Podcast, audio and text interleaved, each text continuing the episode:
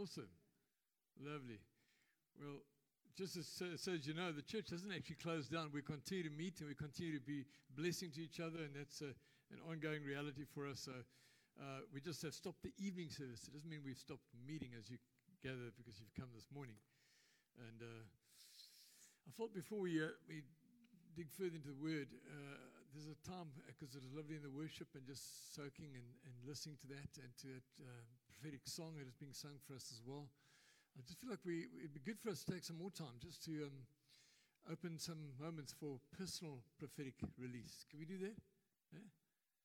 Uh, let's ask the Lord just to stir us up to bring encouraging words, words that are, comforting, strengthening, healing, restorative. That's what prophecy is meant to be, according to Paul in Corinthians 14. So, Lord, we pray, Holy Spirit, would you come and just stir our hearts to um, express what's on the Father's heart to one another today. And we pray that there will be some specific life giving words that would be transformative, would be a word in season for individual people here and individual situations and families. Lord, we pray for a particular penetration of your word, because when your word is sown out there, it doesn't return to void, but accomplishes all of that to which it has been sent. So, Lord, we bless you right now as we listen to your spirit speaking to us. Amen. So I'll tell you what we're going to do. Just if you have a, a, sense that God might put something in your heart for another, and or that you're willing for Him to do that, you may not even know what it is. I've said this many times. Uh, God seldom gives you a word when you're sitting back there. He gives it to you at the point when you need to deliver it. So if you be willing for God to possibly speak through you into the lives of others for a couple of moments, and doesn't be, don't try and be more profound than the next one. You don't all have to try and sing either. If you don't have, in fact, some, some might be asked not to sing. um, but if you are willing for God to speak through you to another, why don't you just come and make a short prophecy line? Let's just do that, eh? Come up here. Where's Samuel? Samuel, God's got a word on your heart for somewhere. Samuel's in the house. Come up, you need to come up here.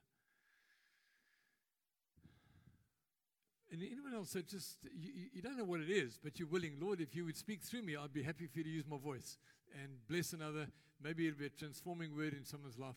I'm going to ask you to come up to the microphone on the table because we are still on live streaming and then they can catch it. If you're going to speak a word, why don't you just come up on the platform? And can I ask you again, just if, if at all possible, if the Lord just shows you specifically who you've got to speak to, that you actually call that person out, that you name that situation or describe, then we can uh, uh, be very personalized and specific in our application. Eh? Thanks, David. Um, as you just, as Dave made that call now, um, I saw this picture of this lion with this flame, obviously what had been shared before, and, but then I saw this precious um, gem that that was beautiful and it had been uh, was reflective and clean and had been muddied. It, um, it got, got into some mud and it was sort of covered, um, got into some dirt. And that, re- that representing someone here, perhaps. I, I, I don't have the, I haven't um, seen someone specifically, but, um, and then in this picture, um, this gem came forward before this lion, and then the flame sort of like licked off all the dirt and all the, the blemishes that had been that it had been dirtied with. And once again, this gem was brilliant, clean, reflective. And I felt I felt like God was just in this moment this morning. Someone like you, you might feel that way, that you have dirtied yourself in some way. There's something as you come before God. There's something that you're aware of that's on you. And I felt like God's God's saying like this morning He wants to He wants to come and just gently lick off those things um, with with that flame, you know. Yeah. Thank you, thank you, Morning, family. So, just uh, I got a sort of a general one, but also a specific one. Um, I just feel like specifically to speak to the woman in this house today by saying to you that you are a voice and not an echo. You are a voice and not an echo. Um, yeah, and I also, I think tied into that as well, I feel like um, the Lord's inviting the men to also affirm the woman because of the whole history of patriarchy and things like that we've been often been speaking about. I feel like the men have a specific role to play in, in affirming and calling out the woman. And secondly, um, Celeste, where you? There you are. I just really just feel to affirm you today. I feel like um, um, you carry something in the spirit of actually. I feel like um, today was there was a birthing that began to be to be released, and um, I, I really just feel like, and this is not to exclude the men. Um, God is, you know, men and women at the same time. I do feel like there's an emphasis on women. Specifically, the Lord is saying, Woman, it's your time to arise and it is your time to roar.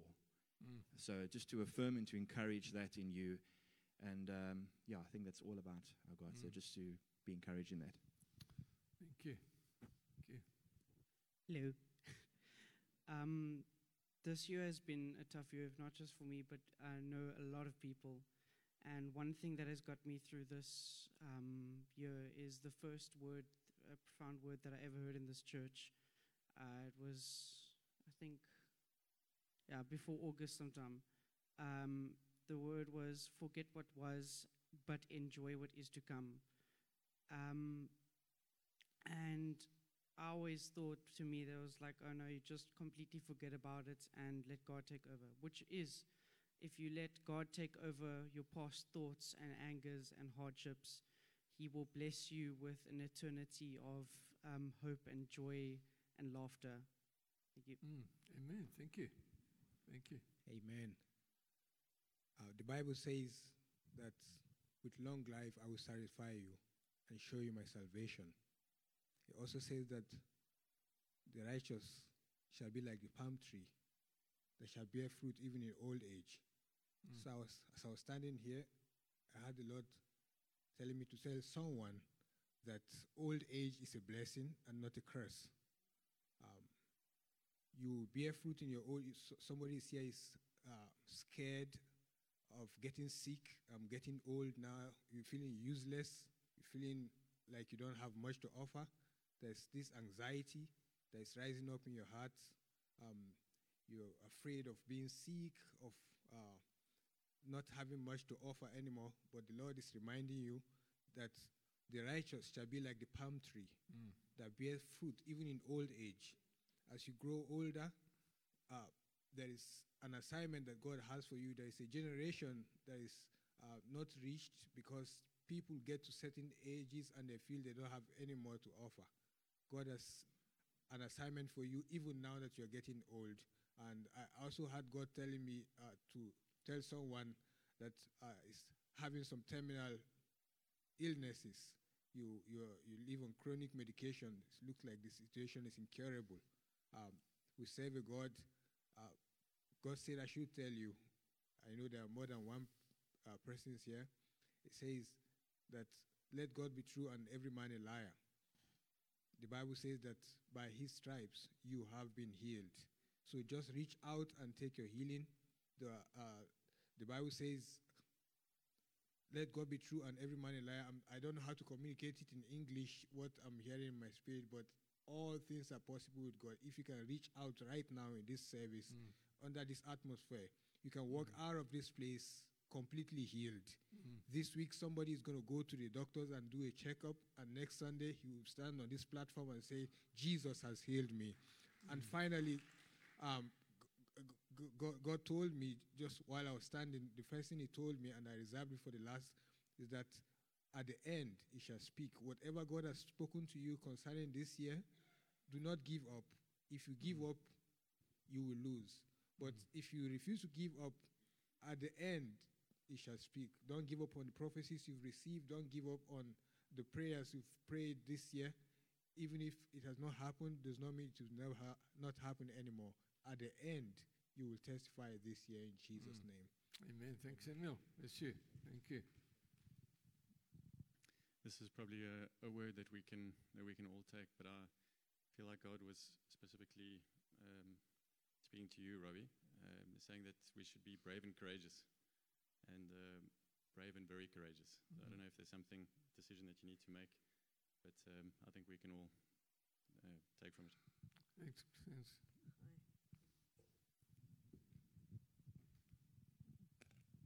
I woke up and with my reading this morning, and I thought this was for a particular person in our house church, but now I know it's for many people. It's in Ephesians 3:16. I pray that He would unveil in you the unlimited riches of His glory and favor until supernatural strength floods your innermost being with His divine might and explosive power. May God's delight, grace, and peace cascade over you all many times over. Mm. Thank you, Ida. Thank you. Yeah, I felt I got two words. One for this couple that I met this morning, the white shirt and the, the red. Mm. I feel like um, you, you're scared security wise of your house and your home, and maybe it's financial, but I think it's more just the crime around right now. And you guys are praying hard and saying, Lord, are you going to protect us? Where are you? Are you going to help us? And I feel like the Lord just wants to really affirm Mm. to say that He has placed a thousand angels around your house. Bless him, Lord. And, and he just wants you to, you to know that today, that, that you don't have to fear, you don't have to worry, you don't have to look around left and right and behind you. The Lord has, he's got you and he's got your home and, and he's, he's around you guys. Mm. And uh, as you stand in that place and as you stand in that peace, he'll begin to speak. Mm. So, Father, we just pray for them right now. Yes, we pray, Holy Lord. Spirit, will you Mm. protect them now, Lord? Mm. that all fear that, that comes from the enemy, all fear and worry and anxiety about security, we pray, Holy Spirit, will you bring peace in Jesus' name? Mm. Bring your peace in Jesus' Thank name. Lord. Amen. Amen. And I got a word for Tamsin. And uh, we've, we've listened to Tamsin sing quite a lot this year, and she's been around us for a whole year. But today in the back, and I just saw you singing, and I just thought, wow, like it was another angel singing, eh? Mhm. and uh, it was a prophetic song that you were actually singing as well. It was just, it was like listening to heaven. And I feel like you obviously, and I know a little bit about it in terms of your, your the worry about next year and going back, and are you going to be okay, and what does it look like? But I feel like the Lord is just highlighting you and just saying, like, what you've received this year, what He's spoken to you, and what He's doing, you're going to take back and you're going to be okay. Because you take back Jesus, you take back friends and you take back the encounters that you've had with him and he's with you and he's going to be with you and you're going to be okay he loves you and he cares for you and he just wants to affirm you today tamsin that Mm. there's no worry no no stress he's got you and he loves you Amen. Bless you, Tamsin. Hey, morning, everyone. Um, sorry, uh, ah, Quentin. Um, when I saw you come up, so I'm, I'm quite nervous. This is the first time for me. um, yeah, thanks. So, when I was looking at you, I saw you in, in, in a form of, of a tree, and that you were potted. And it's like you in the time of your life now where you need to be repotted. Like the situation that you've been in has, has been um, toxic and you need to get some better soil. But also, what you've been experiencing, the pain that you've been going through, is, is the pruning, and you shouldn't be afraid of that. And um, I know we, we sometimes want to hold on to a lot of things, and, and you're just being you're being pruned now. So that that hurt, there's going to be growth that's going to come from that, and from that, there will it will bear fruit. So Mm. yeah. Thanks, Robin. Thank you. Bless you, Quentin. Um, Nick, I actually have a word for you. I, I didn't come up because I thought you were at the kids' church.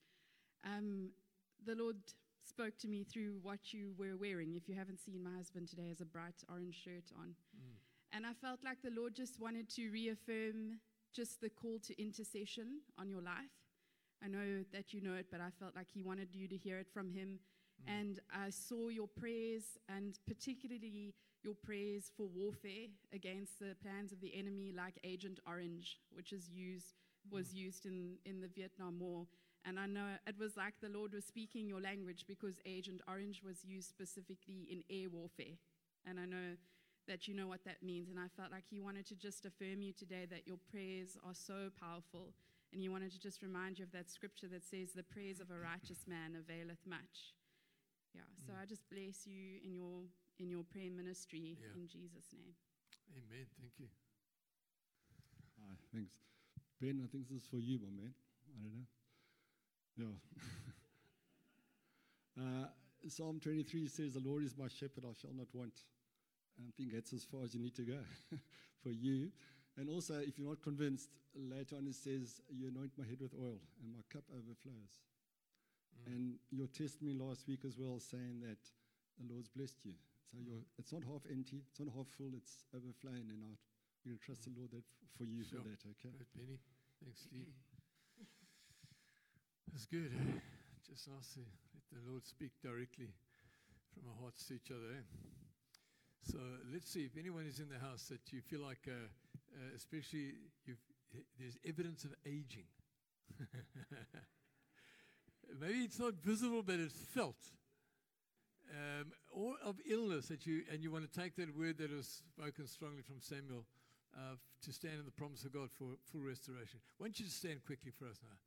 You, you know that you're, you're in the second half of life and, and your body's starting to show, or there's just sheer, just a need for God's healing power. Would you stand in this house right now? We're going to pray for a healing prayer across this room and see what the Lord's going to do. Don't be shy. He can, he can reverse it and call you to, to be an evergreen tree.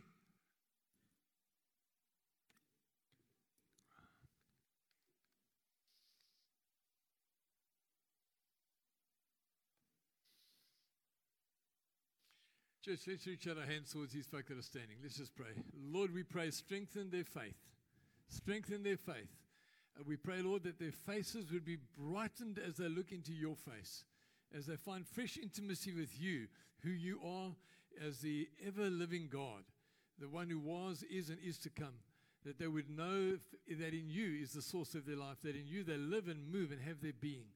So, Lord, would you transform their physical conditions with hope? With uh, the intervention of your Spirit's power working in the molecules of their bodies. Uh, and we pray that in every part of their life, they would experience your restoration. That you'd do a fresh thing there, that it will not be by the, the efforts of man and mankind, but Lord, it be because of what you have done by your Spirit and are doing as you restore what has been broken, what has been lost. And we pray especially for fresh vision, a sense of, of hope that would prevail over them more and more and more, that they would know that you're the God of hope. And Lord, you do not frustrate us, but you hear the cries of the needy, and you are the ever present help in time of trouble. So we call on you and we bless you for the outcome of this prayer today and the statement of faith that's made by their just their sheer stand before you in Jesus' name. Amen. Amen. I was very troubled this week to hear of um, of uh, the effect of cultural addictions in our nation, where three children are killed every day in South Africa. I don't know if you know that. And the majority of that is related to witchcraft, to Sangoma influence. And uh, I just felt a holy horror rise up in me about the, our, our accommodation to our varieties of cultures. Man, there are some things that are just contrary to God's kingdom plan. And we've just got to say no, and no is enough. And I was thinking about one of the most common things that comes up for us and I think it bedevils our, our, our, relationships is the whole practice, and there are many of these practices, but this particular one, many might feel this one is well, not so harmful, so why worry about it? Well, it's the practice of lobola, where women are for sale, they're objectified and sold. And although it might have been intended well in some form or other by way of getting a young man to rise up in, in financial responsibility, but it's completely uh, destructive in this, in this ongoing current day effect. Uh, and it, it feeds into gender based violence, quite frankly. And uh, it exacerbates the breakdown of marriages because they, there's, so, there's so many complications to the practice of lobola that it's never quite complete, completed and concluded. Uh, and I just feel like we got to pray against every form of witchcraft in our nation that is holding us ransom to God's divine plan and His best will and purpose for our nation. Why don't you stand with me, if you would? Let's just stand before the Holy God and call on his name. Lord, we stand before you because we know you are the Holy One. And we raise our hands to you because we know, Lord, that we can, because we are washed by the blood of Jesus. And Lord, because of this, because of the confidence we have in your shed blood and your victory at the cross, Lord, we thank you that we can come before you and pray on behalf of our nation. Lord, we pray for the destruction of everything that would be destructive for our nation. And Lord, that you would release righteousness upon this nation, justice and truth And Lord, all schemes and scams would be exposed. And there would no longer be this long 24 years and more waiting for justice to happen and truth to be declared. Lord, we pray that our nation would learn to love truth like never before. There would be a compassion, a compassion and a desire for truth that would be so deeply inbred in us that uh, nothing would stand in the way, that truth would come and truth would set people free. Lord, we pray in our nation, Lord, bring forth your kingdom power. Come and do a fresh work in South Africa. I've been hearing a prophetic words being released upon South Africa, and in particular in this coastal region going forth into the rest of the nation. Lord, would you do that? Would you just come and begin that wave, even begin it amongst us, Lord? Amongst us in Jesus' name. In Jesus' name. Amen. Amen.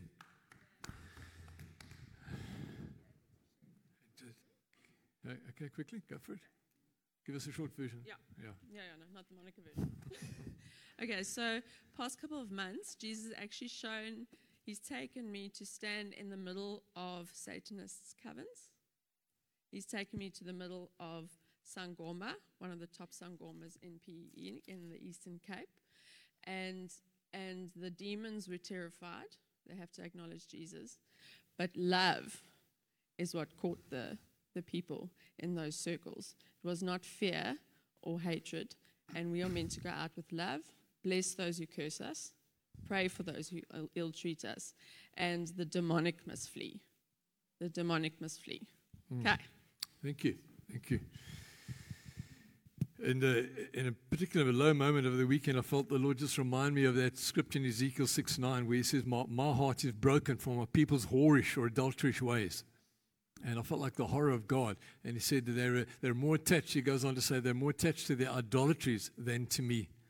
So this is a time for us to get very serious about our pursuit of God. And uh, it's not always a from message, not a kind of seeker sensitive, seeker friendly message for a, a, church if you want to grow it around it, but we want to grow a church around the kingdom. Hey? That's, what it, that's what it's about for us. Uh, uh, and true seekers will, will find the, the, answers as we declare that.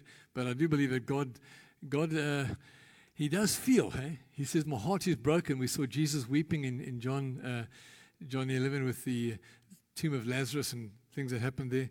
So we're talking for a couple of weeks, um, third week this time, and we'll do one more week on it next week, on, uh, on the power of the gospel, what it does in our lives. And we talked about how, how much can it save us? How, how saved can you get was the first week. And last week, how the gospel brings us to being winners. And we talked with that fun little program with the kids and the, the whole roundup thing we had, the different ways the Lord helps us to become overcomers through the power of the gospel, that we're not under the circumstances, we can rise above them.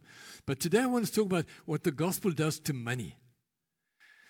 This is the time of the year when money is a big issue because it's a, a, commercialized Christmas deal and, and there's all sorts of Black Friday specials and all sorts of things. Here. Money, money, money, money is a big thing. Huh? I know people say money does talk. Mostly it says goodbye. But, uh, uh, but uh, let, let's get a handle on what the gospel does to money today. And I, I'm very encouraged in the, in the spirit to share this word with you. And uh, next week we can talk about what the gospel does to relationships, because these are two things that prevail, especially in this in this festive season: money issues and relationships that are, are, are desired and, and uh, are seeking to be engaged in on the one hand, but on, as Dave also prayed at the beginning, it's also time when we're awakened to what we've not got in relationships. Maybe someone has passed away or somewhere, there's some relationships that are broken. We'll, we'll get into that next week, but just to, uh, to come in on what the gospel does to money. And I'd like to go straight away to Luke chapter 16, if you'll open your Bibles there. Luke chapter 16.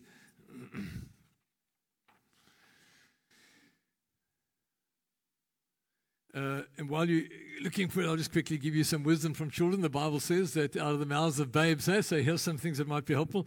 Little Nick, Nikki, uh, age six, says if you want to learn to love better, you should start with a friend that you hate. That's some solid wisdom, eh? And uh, Noel, age seven, says love is when you tell a guy you like his shirt, then he wears it every day. Or uh, Tommy, age six, says, Love is like a, a, little old woman and a little old man who are still friends, even though they know each other so well. well, may the Lord help us to uh, really hear what He's saying to us out of His Word. And Jesus says something very profound in the middle of this whole chapter, which is, and isn't it interesting? Two thirds of Jesus' parables have to do with money and possessions. So this is not an ungodly subject. This is a, a field uh, of application that Jesus used again and again. So Luke 16, verse 13. No servant can serve two masters. Either he will hate the one and love the other, or he will be devoted to the one and despise the other. You cannot serve both God and money. You cannot. It's not you shouldn't, you're trying to, try not to. He says you cannot. It's one or the other. The Pharisees, verse 14, the Pharisees who loved money heard all this and were sneering at Jesus. He said to them, You are the ones who justify yourselves in the eyes of men, but God knows your hearts. What is highly valued among men is detestable in God's sight. Jesus is taking on the law here. He's taking on the destructiveness of condemnation that has come on the back of no gospel. Because when the gospel comes, Paul says it is the power of God unto salvation. And this is the very thing that the Pharisees were offended in. One of the prime places they were offended in this was in the story of Zacchaeus. You remember the story of Zacchaeus? We won't read it because you all know it so well. Luke chapter 19, verse 1 through 10. If you want to go and do some reading on it, that's the whole story. Zacchaeus is a tax collector. Uh, how many of your friends are tax collectors? Anybody got a friend who's a tax collector? We need some connections. but uh, tax collectors in those days made their income by being demanded by the authorities for whom they worked to bring in a certain amount, and anything they could gather above that would be for their own taking. Does that sound like South Africa? Um, so the tax collectors were despised because they were they were sellouts to their people, and um, Zacchaeus was one of those, and his name means righteous man, or holy man, but he was anything but that. Eh? And so he climbs this, being short, he climbs a tree. Jesus comes that way so he can see better, and he, and he tries to investigate what this gospel is and why everybody is rushing to Jesus. And as Jesus comes under that tree, he calls him by name. He calls him by what he's not, that he might become it. Don't you like that? That's the gospel right there. You're called into being what before you are it. We're called the new creation when we still have the old creation blotched all over us, eh? But He calls us a new creation in Christ. The old things are gone or are going. Eh? Positionally, they're gone, but functionally, experientially, still some of the old nature upon us. And He calls Zacchaeus into being by, by virtue of a name that He, he uses over his life. And then the Pharisees get all upset about this. They start objecting. Why has he gone in, into the home of a sinner? And law comes out, condemnation, judgment comes. But the gospel stands firm in that house. And something happens in the house. And that's what I want us to examine for the rest of the next 15 minutes or so. What is it that happened in that house that transformed Zacchaeus' life economically, at least? And it couldn't have been transformed economically had it not been transformed in the heart and I want us to unpack that. There are three things that happen in that house, and these are the three things that happen when the gospel comes to us. This is what happens to our money because the gospel has an influence. And, and this is why it needs to happen. Can I, can I just explain some of the lies we live by? There's a gang of lies. Are three main lies. I'll just touch them very quickly. There's the lie that says there's never enough. Just accept it, there's never going to be enough. And, and yet, Steve prophesied just now over Benny that it'll not just be a touch here and a touch there, it'll be an overflowing cup. Uh, Jesus didn't say, Come to me and you might have life in little portions. He says, You'd have life in abundance. There's a, there's a sense of, of prosperity in God. And we insult Him when we live with the, the deceitful motto that there's never going to be enough. And fear, and the fear of, of scarcity in particular, uh, prevails in our lives. How many might have been there? Been that land of scarcity, you know what I'm talking about, hey? And um, the second lie um, says that more is always better. Is it really? Eh? Is it really? I, I, don't really know the inside take of Phala, but I do know that the message went out. Uh, one of the reasons Madiba chose Thabo Mbeki to be his successor is that he, he released uh, uh, Cyril to pursue a, a career in economics in commercial life uh, so as to lead the way for transformation there. And actually, that's one motivation. The other is to become so wealthy that one day he could become a long serving president for us at a time when we'll need a president who will not be touched by temptation to have more. Because he'll have more than he could ever need buffaloes and whatever else. So I don't know what's going down in Phala Phala. I don't know. That's still up. The jury's still out to investigate that. But it does bring into question this: how much is enough? They asked a, a, a, a billionaire, how, at what point did you have enough? How much is enough? And he said, a little more. a little more. Okay? You, you got a raise. You got a 5% raise. And you say, was it enough? No, a little more, a little more. And there's always this passion because of this law that says more must be better. Um, in Proverbs 15, uh, you got that verse, verse, verse 27, I think it is. Proverbs 15, 27. You guys, are you guys flipping through your, your special Bibles there? the, the greedy bring to ruin their households, but the one who hates bribes will live. What a straight statement, eh? uh, and we can get deceitful about these. 1 Timothy 6.17, Paul says, warn the rich um, not to put their trust in uncertain riches, but to trust and hope in God. Because riches can bring an arrogance about us, a self sufficiency in us that uh, take away from us our dependence on the Lord. And as a result of that, we might be materially and commercially stronger for a season, but spiritually impoverished. Isn't it, isn't it tragic that so often the wealthiest have the most multiple marriages? Because somehow it's never enough, and there's so many forces that are, that are at play when we're uh, pushing out for more and more and more. So watch out for these things that call these lies that come at us. Perhaps just the other one is uh, just accept your lot. This is the lie that goes on. The way things are, are the way things are meant to be. It just is because it is. And that brings about a passivity upon us. So we have fear, greed, and passivity. Three big motivational factors that creep in and, and destroy our lives. And uh, uh, yeah, we have the story of Zacchaeus. Let's go back there. And Jesus is engaging in the story. Um, and it's interesting that this story is followed. His encounter with Zacchaeus is followed by a teaching a teaching about using what you've got well and, and expecting it to prosper. And when it does, as you do well with it, more is given. And to whom he who has, more will be given. And the scripture encourages us to be diligent with regard to what we have um, and, uh, and have an expectation of prospering. And then it concludes at the end of that, he calls for the, the, the donkey. And he gets on the donkey and he rides a triumphal entry into Jerusalem. He's making a statement that what the world sees as, uh, as, as pomp and ceremony is not the same as the kingdom view. He comes on a donkey. He comes riding in, but the people in that moment realize that there's something significant in this and they reach for it. But they're also this, tragically the same people who only had it up to a, a point because they're the same people in the same city that called for him a few days later to be crucified. That, that's what bothers us, those of us who are working in mission work across, across Africa in particular. And we see this many times that the gospel has gone wide across this nation, these nations, and is, as we say, a mile wide but an inch deep there's a need for us to be intentional about discipleship. I, have been reading and, and, hearing about stories of churches that have taken discipleship seriously, that everyone is encouraged to press into being, to being a disciple and making disciples, that the following of Jesus, not rather than just working out what church membership looks like or following certain principles, but engaging with Him and letting His new life creep into you and become yours. The churches that do that have experienced um, sustained growth blessing, favor, both numerically and financially, and in terms of release of ministries and volunteerism, is, is one of the easiest things that, that results from discipleship. Because didn't Jesus come to serve? Eh? So he rides on a donkey. He doesn't ride on a Cadillac, he rides in a donkey.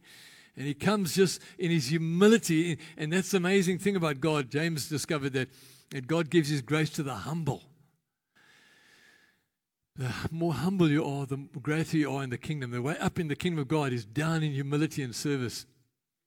So let's go back to Zacchaeus. Three things that, that the gospel that Jesus demonstrated to Zacchaeus resulted in his life. The first one is that he, he but overwhelmed by gratitude. Suddenly, he sits and he looks across the table and he sees Jesus, this Messiah, who's performing miracles and validating his messiahship, is able to to come into his house and ask, actually ask for a meal to receive. Let me tell you, sometimes it takes more grace to receive than to give. There's a, there's a pride in being able to give, you know. But can you receive? Eh? Can you receive? I heard of a guy who was doing some outreach and making hot chocolate for, for, for um, people, the homeless people in the park, and handing it out.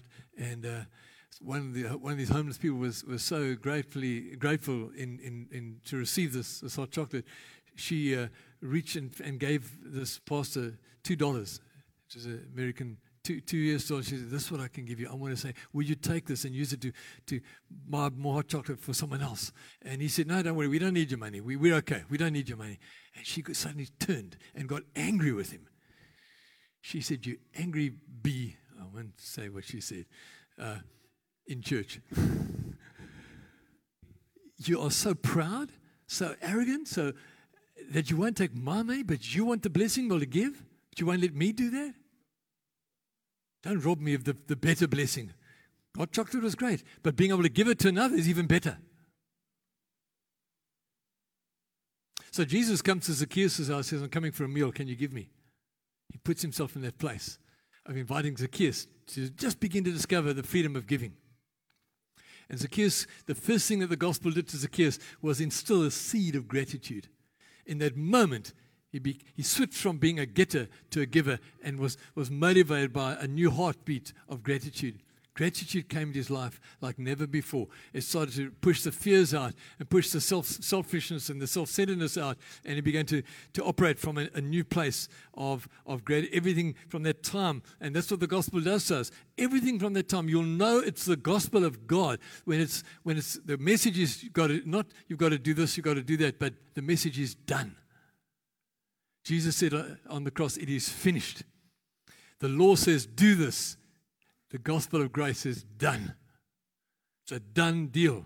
And so from that time on, we live with gratitude. We're saying thank you. I think this, is, this applies to us in, in our relationships. We, we, we, we sometimes neglect to celebrate the people and we tolerate the people around us. And in the process, we lose the experience of the celebration of gratitude for who they are to us. Think about the people in your life that you've taken for granted and, and, and, and have begun to even just tolerate rather than to celebrate. And, and the gospel will awaken you to see the gifts of, the, of God in the people around you again. Even those awkward ones. Maybe God put you in that family because it's got sandpaper that'll rub you up so nicely. Iron's going to sharpen iron. And you're going to come out of that so much more mature than you would have been had you lived in a nice, neat, picket fenced house. Eh? We've got to learn to say, Thank you, God, that even when I go through turmoil, uh, was that young brother spoke about that, the tough things this year, and then uh, how, how the Lord is using all these things to shape us up. think back on your year. Think back on your years, your many years. How God, if you will allow Him, when we give thanks in all things, will cause us to grow from the pain and the difficulties we go through. Even, even when we would have chosen a different road. Am I talking to anybody in this house? Gratitude is the first evidence that the gospel is touching your money. Because you know that what you have, you have by the grace of God. The, the, the outworking of that is that everything you begin to do is motivated by gratitude. And even we've talked about that in this church many times. We never teach you got to tithe to be blessed. We tithe, we tithe because we have been blessed when you got that birthday gift or that inheritance or that profit on the sale of a house or a salary that came, whatever it is, when we say with 10% of that to thank you to God, we're saying thank you, not please God, will you bless me in the future, but can I thank you for what you have done? You've again shown yourself faithful. Let God be true and every man a liar. Hey, Samuel? Let God be true and every man a liar. God has shown himself faithful to you and he's, he's helped you with that. And you, you're saying gratitude based giving this is so important. We, we do it not because we have to, because we get to. The second thing that happened to, to uh, Zacchaeus in that engagement, as we see from what he says um, in, the, in the second part of, of his encounter uh, as he stands up. And you might want to ask yourself the question at what point did Zacchaeus actually become a, a Christian? Well, you can argue that was it when he decided to go towards the tree, climb the tree, come out of the tree, have Jesus in the house? When was it? At what point did he become a follower of Jesus? We don't know for sure. But we know when Jesus thought he was a believer. Jesus only said it after Zacchaeus had said something. In Romans 10, verse 9 and 10 says that we confess, we believe in our heart unto righteousness makes it right with God, but when we confess it with our mouths, it's unto salvation. Others know that we are saved. And when Zacchaeus confessed Christ, When you confess your Savior openly towards others and you declare Him and you're not holding back, then it becomes evident. So don't think you can be a passive Christian. It's like a contradiction in terms. Eh? It's like an oxymoron, passive Christian or isolated Christian. It doesn't work that way. God wants us connected, He wants us active in our faith to bring forth the fruit of, of this. And um, so here's the second thing that happened. It, he found himself suddenly deeply inspired to generosity. I mean, the guy stands up and says, Lord, half my goods I'm going to give away. Can you imagine cutting your estate in half just because you became a believer? You just cut it in half and give half away just to say thank you. And just because you're no longer going to be owned by what you own. The gospel takes away ownership from us and gives us stewardship in its stead. And we become stewards of our time, our resources, our possessions, our, our vehicles, our cash. Uh, we become stewards because they belong to God from that moment. Because when you say Jesus is Lord, it's like saying He's your owner and you're ceding it to Him. And you, you, he, Zacchaeus did that specifically by giving half of it to the poor. And uh, Proverbs 14, verse 31 says on that very point, He who oppresses the poor shows contempt for their maker, but whoever is kind to the, need, to the needy honors God.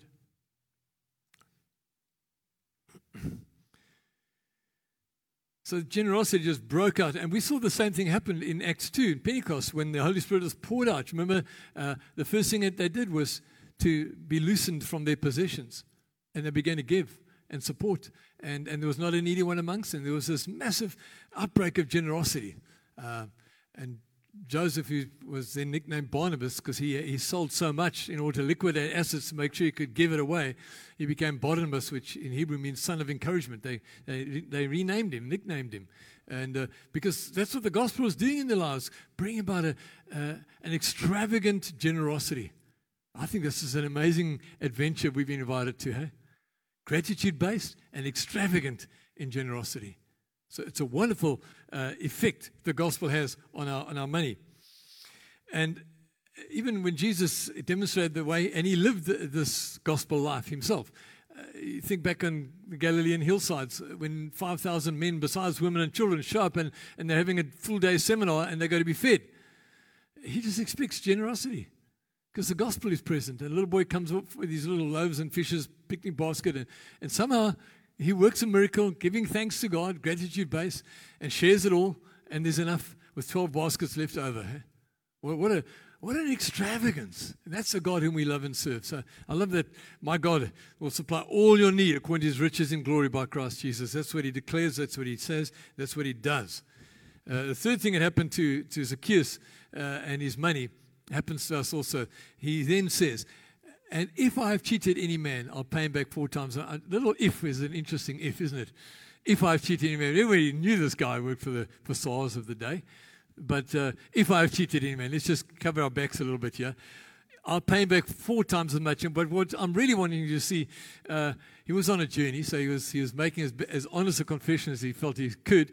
But he did lean into, from that moment on, a biblically based lifestyle. He was reaching for Bible values because he was quoting back from Leviticus that if you steal, you must pay back four times as much. So he was leaning into biblical values from that time, and that's what the gospel will do for you. It'll cause you to lean into biblical values for your money management, which says, for example, owe no man anything but love.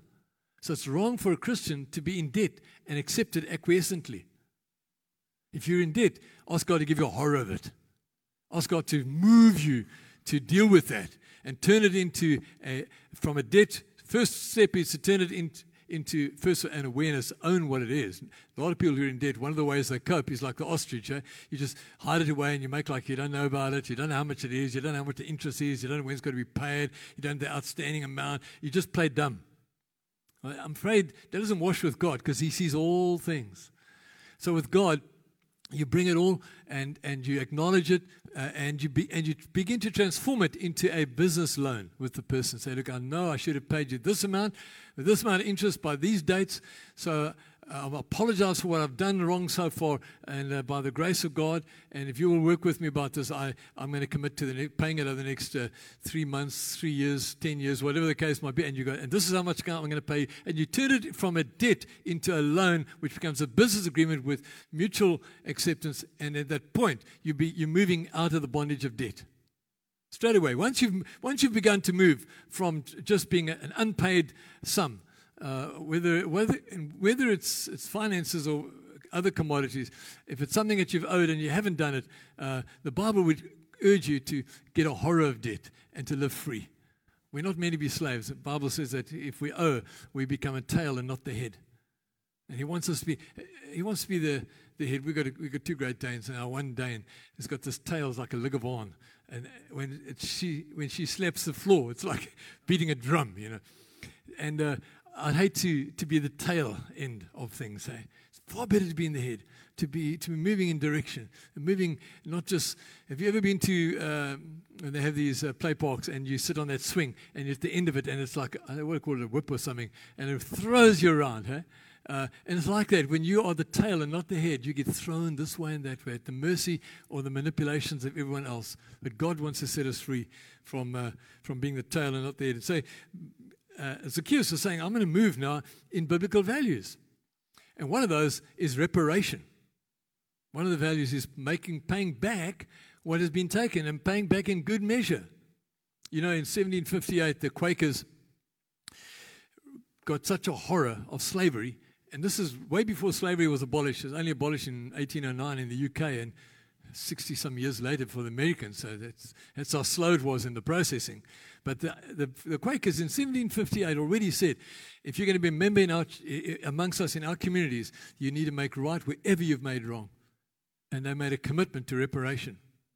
And in particular, if anyone had ever been enslaved by you, you need to make sure that that whole family is, is well provided for, that you, you have no sense of having exploited them. Make sure you, you support them fully. Full reparation. Now, we might be scared of that because what's it going to mean for us? Well, the fact is, who are you more scared of? are you going to honor God or are you going to go with, with uh, our schemes and scams on the earth? So Zacchaeus is leaning into such biblical values as reparation um, and taking charge. He's, he says, I'll take responsibility for this. And uh, that's when you're making money your servant. Money is no longer going to be your master, it's going to become your servant. And one of the ways you, you, you, you make money servant is as you do with any employee, you tell the employee what to do. Go here, do that, fetch this, deliver that. He, he or she does what you, as the boss, now say. So your money should, uh, should move from being on your head. I apologize, it's a, it's a Kiwi. Oh, sorry about that. Can you forgive me? Uh, from being on your head huh, to being under your foot. You make it your servant. Does it make sense? God doesn't want us to be, uh, uh, doesn't want us to be um, dominated by financial concerns and what money is saying to us, and as if money is going to rule. Uh, I found out over the years, the 54 years that I've walked with Jesus, and increasingly so, I've never been out, able to outgive him. I've never been able to outgive him. And if Colleen and I ever have a sense we need to be sowing into something or someone or giving some money to something, and we pray about it, and uh, and we have a discrepancy in the amount. Our, our, our, our, default mode is to go with the bigger amount constantly. Whatever we needed, felt prompted to give, go with the bigger one. We, we know we are safer to lean into the generosity of God uh, than the cautions of our own cleverness, if that makes sense to you. Hey? God wants us to be free. The gospel sets us free financially. So uh, Proverbs 13 11 says, He who gathers money little by little makes it grow. So it's, it's strategic biblical thinking. If you gather it little by little, by the way, it's little by little, not lotto by lotto. Just in case some of you didn't hear me right. Uh, if you gather it little by little, it makes it grow. Um, in Proverbs 12 20, uh, 24, 12 24. Diligent hands will rule, but laziness ends in slave labor. So be diligent in your planning. Going on a few verses later, verse 27, Proverbs 12 27. The lazy man does not roast his game, but the diligent man prizes his possessions. He's a good steward of what he's just obtained. The lazy man doesn't even roast his game, he lets the meat go rotten. But the diligent man secures it. He eats what he can for the day and he roasts the rest and he uh, keeps it for the next day, and there's a budgeting going on. So, so how do we how do we make money our servant? Well, this is one of the ways we, we do reparation, but we specifically put in place what's called a budget, uh, a, money plan, where you say uh, to your employee, okay, this is what you're going to do today, and that's what you're going to do this afternoon, and tomorrow, and next week, and you've got a plan for the employee's employment. So we've got the same with our money. We tell our money what to do. And you might need to adapt the plan as you would with any company. You adapt the plan as you go along, but you've got a plan and you're working by the plan. And the plan is informed by biblical values, according to what Zacchaeus is leaning into here. He's wanting to have a Bible based value system as he looks at his financial estate. And so he, he uh, develops a budget. That's the one values based budget. And then he makes sure know, if you're an employer, you do make sure that your employee did what you wanted him to do. Did he clock in the right? Did he cover his tracks? Did he fill in those forms? Whatever. So you, uh, you, you, you actually you ask the same question, and the way you do that with your money is by having a, like a bookkeeping system that works for you, a running balance, or otherwise bookkeeping. The girl knows exactly what I'm talking about. A running balance bookkeeping system. We got, we got some basic entry level uh, exercise we do on that in Excel for people in our church that we help. Because one of our aims in this church, by the way, for those that don't know, is anyone who joins us should be encouraged to live on a cash basis and be out of debt within two or three years, if at all possible. Does that make sense to anybody? Hey? We want us to be free. We want people around us to be free. Going back to those Quakers, um, 1758, uh, they actually made, made that a mandatory thing in their community. They would be debt free. They wouldn't live uh, with debt. Uh, if you were in debt, that was something to be taken very seriously. And, uh, and certainly, as far as reparation was concerned, that was an absolute requirement. You couldn't become a member if you weren't willing to make right what you'd made wrong. You had to clean it up. So, budgeting, bookkeeping, and debt reduction are the things that help us to, to be diligent. And where does this land us? Well, if we just come down to this in 3 John, verse 2, it's only one chapter. So, 3 John chapter 1, verse 2 says, He says, May you prosper and be in good health, even as your soul prospers. So may you prosper materially, may your, uh, may your, your, your, your body be healthy, and may your soul, your inner life, prosper and be rich toward God, as Paul also counseled the 1 Timothy 6 counsel the, the wealthy to be rich toward God in good works. Um, and as you do that, what happens is that uh, you're living in a whole different ethos from the beginning, like Judas, who got it all wrong. He thought we could raise some funds here. Jesus is going to, in any case, sooner or later, uh, stand up and declare the kingdom present. So let me just bring it on and see if I can make some money in the meantime. So he went and made a deal with the Pharisees 30,000 uh, or 30 shillings, which is a, quite a lot of money in, in that day. So he, he got that into the kitty. Um, and of course, he was proved completely wrong because the kingdom of God doesn't come in the way that we expect it to come. It comes in a different thing altogether. Uh, so much so that the kingdom comes with this understanding, in the words of Mother Teresa, you'll never know that Jesus is all you need until Jesus is all you've got. And that's when the kingdom comes in. It's not about a political breakthrough, although it has political implications. It's not about social developments, although it has social implications. The gospel flows into it, but it always has to do with soul care. And that's why we, we, have been beating this drum, and that's why we've got Karen on board with us and developing Eden Life Healing Center, because we know that one of the most tragic elements of this protracted season we've had with COVID has been the effect on people's relationships and soul care. And so we've put an emphasis on that and, and, constantly are ministering to areas of uplifting soul care. So may you prosper and be in good health, even as your soul prospers, is the, the heart of this year. That's really what it's about. Um, just two last names, then I'm through. I want to just. Francis of Assisi. Do you remember Francis of Assisi, who had this amazing story of, of a life where, being a son of a, of a, a wealthy merchant, when he encountered the Lord, he. Um, um, he just had such an overwhelming sense of the call to, a, to a, a, lifestyle of simplicity that he took his inheritance and gave it away and, and embraced the poverty that uh, was so overwhelming um, that it was the most impactful thing about him. And um, it was dis- destructive of everything that would have made for greed in his life. And uh, he in this new simplicity, he said, I have found that one goes likely to heaven much more quickly from a hut than from a palace. The road is direct. Francis of Assisi, eh? Don't you love that? Um, that's simpl- call to simplicity. God has made us simple, but we have complicated ourselves, says Ecclesiastes. Eh? God has made us simple, but we have complicated ourselves. Our, our lives have become so complex. May God spare us from that and, and, and release us. And then, lastly, uh, just to remind you of a, of a, a man that I, I, his story I, I never forget. It's just such a lovely story of Elias Banda in Ulongwe. Colleen I met this guy. Uh, I've I've um, got a picture of him actually in my, in my cupboard at home. Um, he was a he was a tramp. I've told you about this before, but I love to tell the story. Uh, he was a tramp and lived with great poverty in in the middle of Malawi, and. Uh, uh, one day he was at the back of one of our crusades and heard the gospel and got on his knees and accepted Jesus, got born again. And then he stayed on the rest of the day while we did some discipleship and training. We talked about money management and things like that. And he, and he said, Lord, I would like to, now that I, know you, I'd like to uh, live like it, but I don't have anything to give. Uh, uh, to tithe on. What how do I do this tithing thing? And the Lord reminded him that he was living off picking up tambala, which is a tiny coin on the streets and the, and the pathways of, of Malawi. Uh, he said, Why did you start with tithing your tambala? And he began to do that. And as he began to do that, a new sense of dignity came to him. And he said, Lord, this is feeling good, but I don't feel like I'm right now. I'm still dressed in these rags. And then the Lord gave him the idea to find some scrap wire and make some coat hangers and hang them in his bush shack. And he says, over a few weeks, 10 hangers were filled with changes of clothes, different shirts to wear. And he began to feel a new sense of dignity come in his life as he, as he was tithing from Tambala and, and doing it out of a, a gratitude base.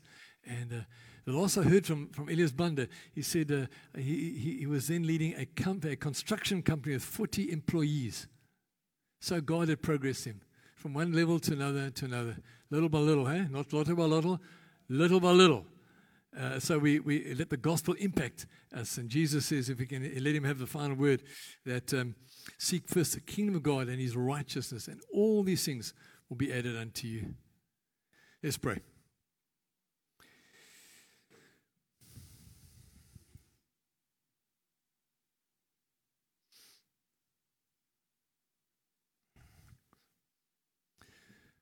Thank you, Lord, that your gospel is so powerful to change our lives, transform us. Thank you, Lord, for the things that you're saying to us in these days. And uh, thank you that your grace is sufficient. We need have no fear. I pray for those amongst us who have financial anxiety. Lord, I pray that today would be the beginning of their jubilee, of a new lifestyle of freedom, turning their backs on everything that doesn't tie up with the values of, of your word, turning their backs on that and their faces towards you like Zacchaeus, and learning to reach for that freedom. Generous man will prosper, and he refreshes others will himself be refreshed. Lord, we want to we want to be a house of refreshing for many. We want to be that. So lead us in this. Lead us in the application of this in our lives as we go forward from this moment and into this uh, festive season. Lord, lead us in a way that others would see you and your goodness and your favor and your reliability of grace in all of our lives. In Jesus' name, amen. Before we rush off and have our coffee, I do want to pray specifically so, over some of the situations relate to this um, this this message. Um,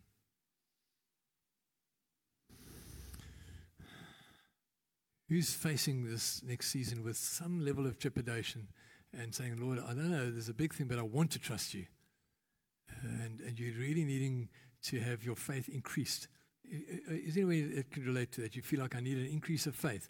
That this message that, uh, about Zacchaeus, and if you're a new Zacchaeus, you know, can you live with gratitude? Can you live uh, in a transformed way like he did, uh, with generosity and uh, with biblical values? If you struggle with that, I want you just to stand quickly right now because we're going to pray very specifically for you. So don't be shy. Just maybe others in the house as well. If you'd love God to increase the level of your faith, that this adventure becomes so much more freeing for you.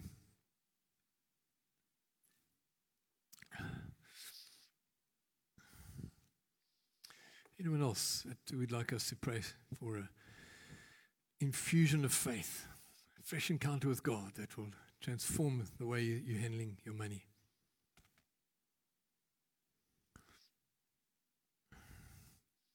And it's not about the amount, eh? whether it's a couple of rands or a couple of million.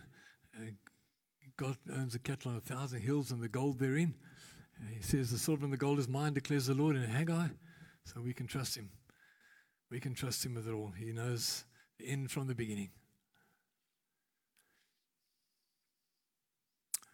Come, Holy Spirit. I think uh, allied to this, for some amongst us, there's an insecurity about your job situation, and you're not sure that the future is going to be there. And there's some changes pending for you about that. I'd like to pray for you as well. Anyone else like to stand for that? Your job situation's a little tentative or not deeply satisfying.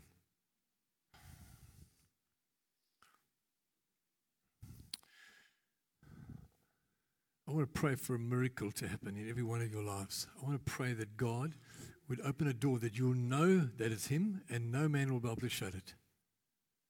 And for those who, who need God's financial breakthrough in their lives, uh, that the gospel will become the motivation for that. It would work so powerfully that you'll know that this is because of Jesus in you. It's not because you were clever. Dethrone the idolatry of cleverness. Dethrone that. Put Jesus on the throne. Call him Lord. Put your hands out. Let's just pray. Church, reach out to those standing around you. Would you just reach out to them? Let's just pray. If you want to go and stand with them, feel free to do that. Lord, we pray right now for every one of our brothers and sisters. You know the work situations, you know what they're contending with. And you know for those in particular who are standing for increased faith, for upcoming expenses, and they don't know how they're going to pay those bills. Lord, we pray that you would come through for them. There's someone here that knows specifically there's an amount of money that you need. If it's a particular amount that you need, uh, it's not just generally, I need more money. Like, what do you need? What needs to be covered and by when do you need it? God began to introduce me to this some time back, years and years ago, by being much more specific. And I began to see Him remarkably break through again and again in financial provision when I asked specifically.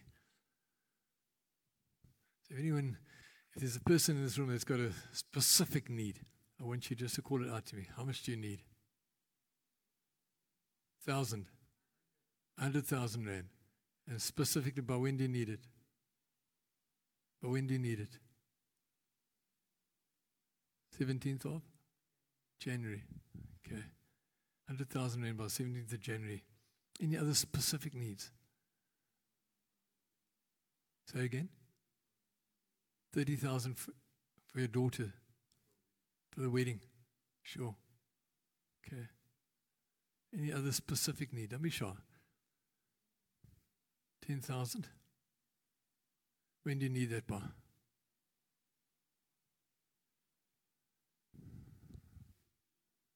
Is there time on that? Okay. So, Lord, we bless these people. We bless our brothers and sisters. Thank you that you are their provider, El Shaddai, the all sufficient God, and that you're going to come through for them. That 100,000, that 30,000, that 10,000. And uh, uh, some of us that are sitting here, we're going to meet some of that need. And uh, the Lord is calling you to do that. I want you to just come and mark it for the need that was raised today. And we'll make sure it gets channeled directly to those people. And we want to see that there will not be a needy one amongst us. As the Bible says, when the Spirit comes and the gospel is prevalent, there's not a needy one amongst. All needs are met because in our God we have sufficiency. We have sufficiency in our God. And we go into this festive season, Lord, excited for your all sufficiency. And when we celebrate Christmas and New Year and family relationships, we do it with an excitement because, Lord, we know that you have gone before us and you desire for us to, to reflect your abundance. In Jesus' name. Amen. Amen. Give them a hug before they sit down, guys. Give them a hug. And uh, bless you guys. We look forward to next Sunday. We're going to pick up on this and just the last in this little series. And go and have some tea and coffee. And if you've been listening online, God bless you. Thanks for being with us today as well.